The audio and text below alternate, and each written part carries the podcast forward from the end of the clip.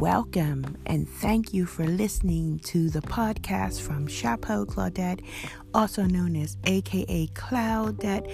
This is the podcast titled Life is a Hat Party because we all wear a lot of different hats. And so let's enjoy those hats as I share with you my stories about taking care of my mother with dementia, about the climate change, and anything that strikes my fancy. Life is a hat party. Get your head in gear. Life is a hat party, so have no fear. Life is a hat party. Let your mind escape. Life is a hat party. Let your crown take shape. Let your crown take shape, everybody, and thanks for listening.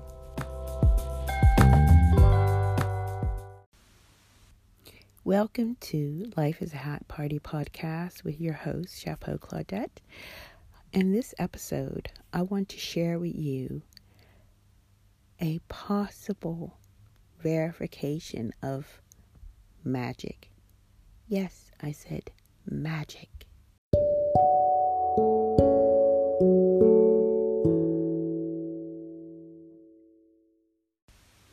Yes, the first question is Do you believe in magic? Maybe the better question is Have you ever experienced firsthand magic in your life? Think back and connect the dots whilst I show and share with you these dots that have, that have been connected in my life leading up to why I want to tell you it today.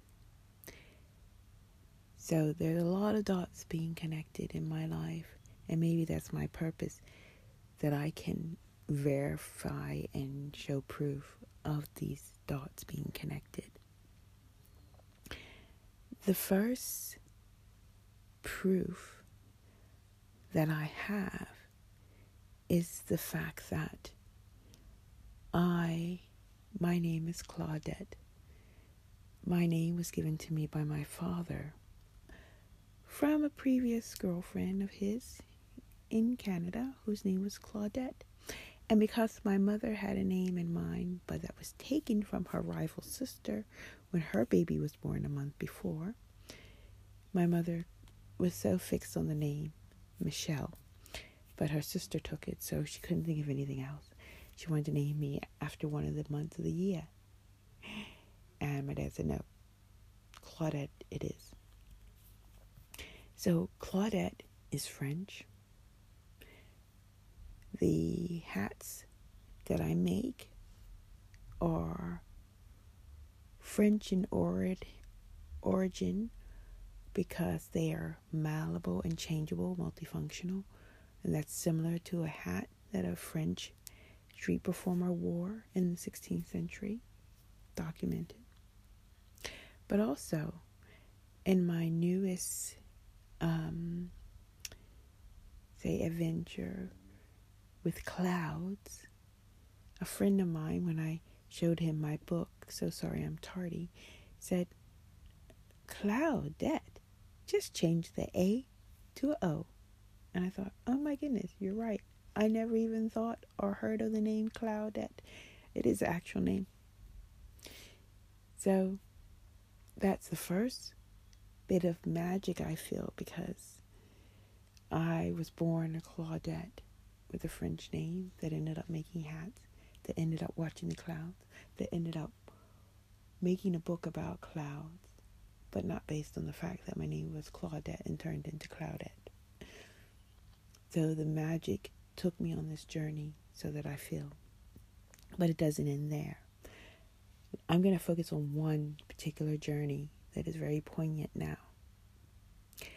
When my fiance passed away in 2010, after a long illness, we were discussing how we would maybe be able to make some kind of connection in the after his afterlife. And we never really settled on a plan. But when he did pass away, I remember starting to look up at the clouds, just looking up at the heavens, wondering what he was doing because he was a very inquisitive person. And he was into fractals and quantum physics. And so I just imagine him having such an amazing time being out of this plane at 3D space and being free as a spirit. He left me several cameras.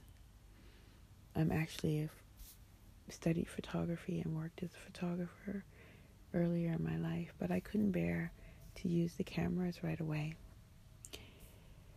But for some reason, I started taking pictures of the clouds. And I started doing that more regularly and finding this real solace in watching the clouds at peace. And good thing I did because it was during the time that my mother, who was at the beginning stages of dementia, needed me. And that was my respite from helping and being there for her to just dream and lose myself in looking at the clouds, really staring at the clouds and forgetting everything else around you, which is like stargazing. Because I remember as a child stargazing and forgetting everything around me. And this is only done maybe when you go camping or out in the wilderness. And then you really feel that, or I felt, I could be anywhere. I could be in the middle of the universe up in the stars flying because I could connect with that oneness. I'm sure you've had that feeling. So let's continue to present day situation where after falling in love with clouds, but even before that, starting to write a book that was going to be quite emotional because it was a book of letters between my mother and myself that I found with her message for Claudette Eyes Only. I'm sorry. Because it was about our struggles living together, my first runaway story, a lot of things. But anyway, I was transcribing this onto my computer and crying at the same time taking care of my mother, and I just oh, look at the clouds. In any case, I thought, well, let me figure out how this self-publishing system works. And I was also investigating, um, you know, life in general. It was a very spiritual wake, awakening time for me. And I discovered something called Ubuntu, which is uh, philosophy or just means humanity in Zulu language. It's what um, Nelson Mandela uh, has left behind in his legacy as being a bit advocator for it. But the story that I know that really was pivotal, pivotal in my life was the story about the children of an anthropo- the children that anthropologists observed, and after being like three weeks with a village in Africa I believe near South Africa or Zambia. I'm not sure exactly where. Um, but one of the Zulu uh, heritage.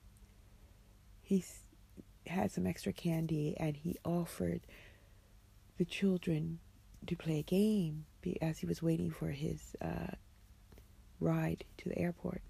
He said, "Whoever gets, whoever arrives at the tree you see in front of us first gets all the candy." And he watched as each child took each other's hand and ran to the tree together. And he thought, I've been here for so many weeks, but that's the most informative and poignant lesson that I've learned. That they wanted to share it together. They said, What's we cannot be happy of the one person who would win could not be happy if the others were sad. And I feel that is true to life. And I just thought, what what stories are we teaching our children? And that's how I kind of came up with. I wanted to write a book about um, what children could say, maybe before they could say it, or before they knew the language that they were going to be speaking to communicate. and I had some ideas, and it was kind of like a baby talking to its mother, and you know, kind of back and forth. When you write a book, there's like ideas in the air, and there's little passages that you write on pieces of paper around, and or you keep in notebooks, and I did that. But at some turning point, I think it was when my mother was here with me in London, and I was going up to the roof. And also, I think it was the start of a relationship I had that I realized slowly another story was coming, and I can't be 100% sure if it was before, during, or after the time that the first baby in the royal family was born, Prince George, because his father said he would remind him of his tardiness later. I've always liked the word tardy as an American. And I thought, why would he reprimand him? Or, like, why is it bad to be tardy? And I started to explore that. And in any event, short, long story short, it ended up being the book. So sorry, I'm tardy.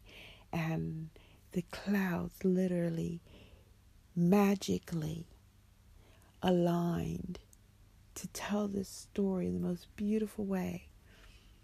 And a dearest friend of mine agreed, a, a beautiful person that I was there for me, and who now heads a company that makes beautiful jewelry from landmine cases, uh, which is also connected to Princess Diana, the grandmother of uh, Prince George. And so I said to my friend who was who is the illustrator of the book, "Don't you see there, Princess Diana? Don't you see?" And she said, "Oh yes, sometimes yes, but she she did see and she did do it. Sometimes she didn't see like ninety nine point five percent, but she saw enough to do kind of charcoal drawings over the clouds so that they could slowly come and you know, I had this vision and I made an auto book and we translated in six languages. My son uh, narrating the German version Entschuldigung, die Verspätung. And this book came to life with pictures talking about Earth Mother, talking about this baby was late because it got distracted doing certain things. But we all know that babies sometimes are late because they are still developing and because there's a time and place for everything. This is a divine time that I know with my work with astronomy. And so when the second royal baby was late, I thought, that's interesting. But even before that, well, not before that, because I was a bit distressed that my that I became a grandmother um, quite young. But this, my grandson, is the light of my life. And he was tardy, but he was on time because he came on the same day as his father's birthday date. And I feel that is poignant. I hope that has a effect in the long run that I cannot see now, but I believe it will.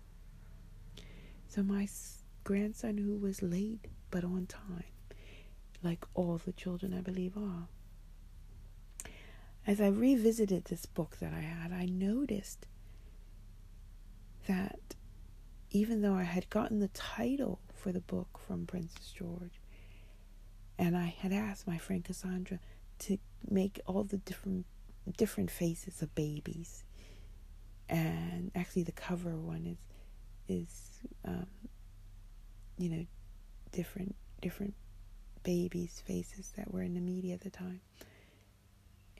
And now, when I looked at it, I realized that one of the most poignant pictures that was magical, I remember the day I took the cloud picture. It's picture looks like a bride and groom.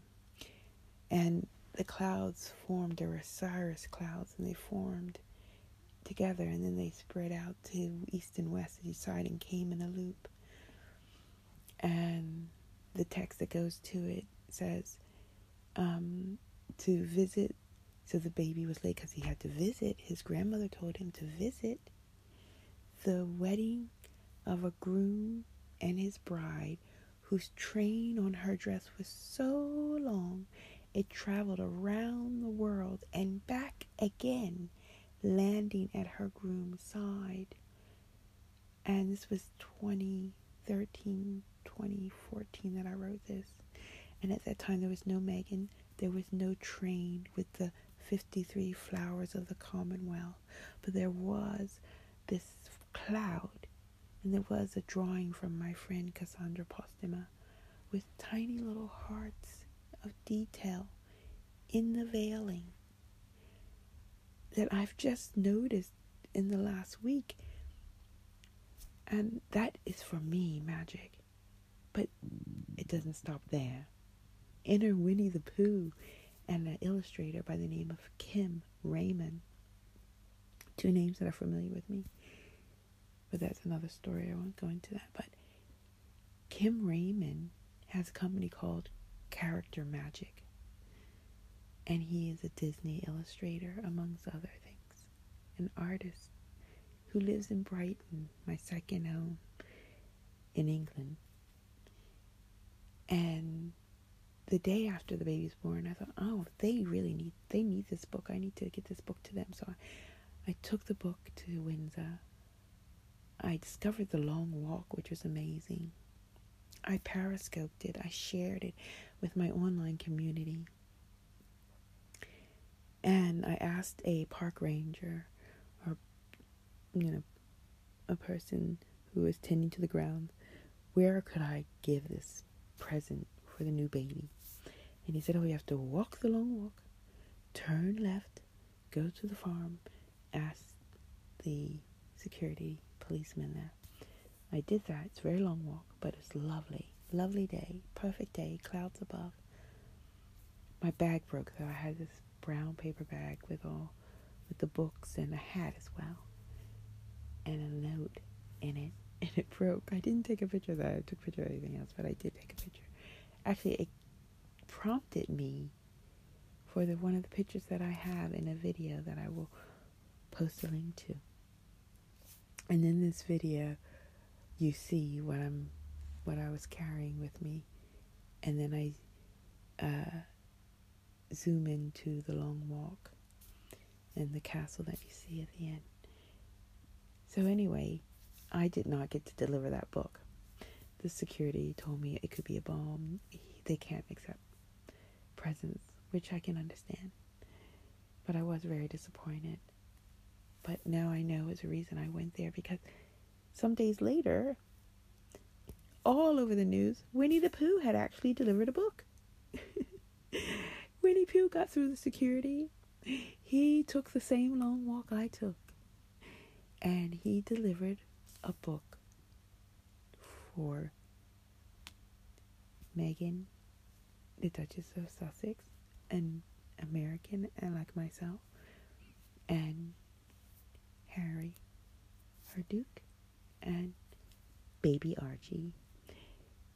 And uh, I was just shocked by the coincidence, and I thought, hey, this is amazing.